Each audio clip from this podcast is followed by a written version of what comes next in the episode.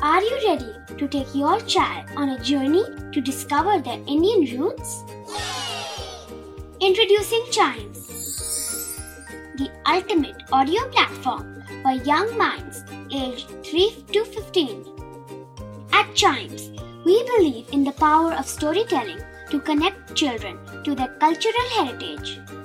From captivating folk tales to colorful festivals to mesmerizing history, Chimes brings the rich stories of Indian traditions to life. So connect your child to their Indian roots with us. Download the app today and start the journey. Search Chimes Kids Audio Stories and Podcasts app on Apple or Google Play Store. Chimes, audio that inspires.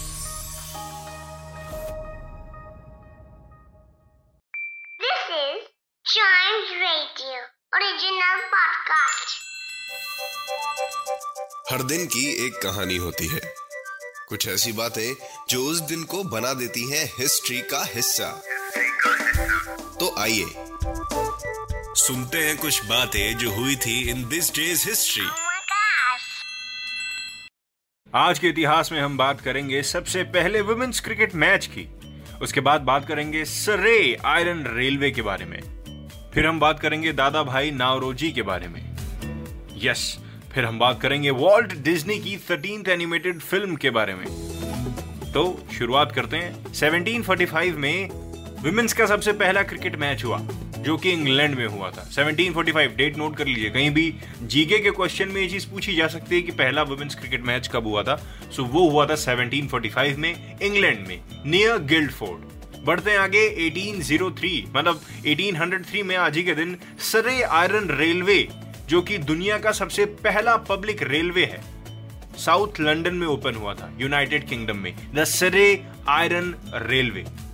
बढ़ते हैं आगे 1892 में दादा भाई नावरोजी सबसे पहले Indian member of parliament in Britain Dadabhai Naoroji also known as grand old man of India unofficial ambassador of India ये एक इंडियन पॉलिटिकल लीडर थे, एक मर्चेंट थे, एक स्कॉलर थे, एक राइटर थे।